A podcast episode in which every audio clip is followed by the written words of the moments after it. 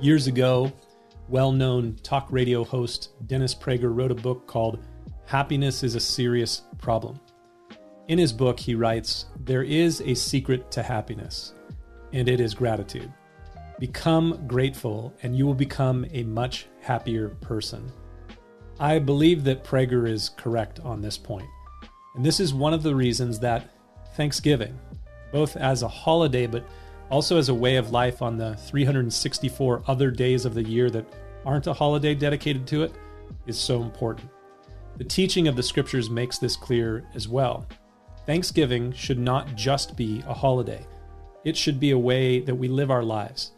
The psalmist exhorts, Oh, give thanks to the Lord, for he is good, and his mercy endures forever.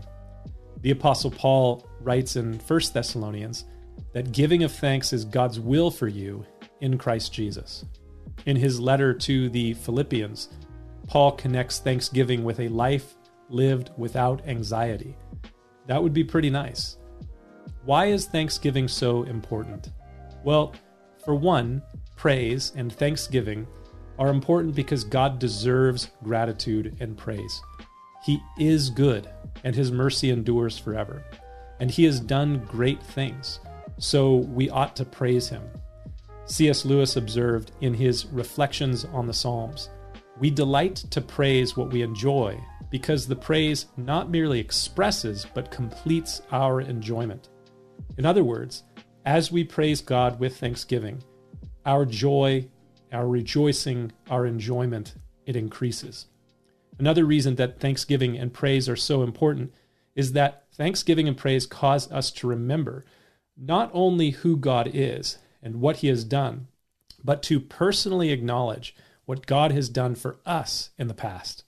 How he, as a good God and a loving Father, has provided specifically for us, or how he has protected us. This is especially important when you are being overwhelmed by troubles that are increasing your anxiety. As you worry about your troubles, effectively meditating upon them, gratitude and thanksgiving, they redirect our focus back toward God, where we remember what He has done for us and how He has carried us through past times of trouble. This then gives us hope as we are encouraged to trust in Him for our present troubles, and we're reminded that He will deal with our future ones as well. There are potentially many other reasons for why thanksgiving and praise are important, but dwelling on each of those reasons might actually keep us from doing the real work of offering praise and thanksgiving to God, in much the same way that oftentimes our teachings on prayer can actually keep us from actually praying.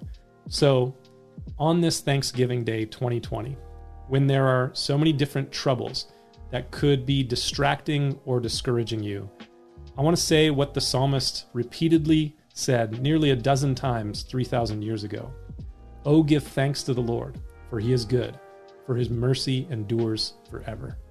We'll see you next time.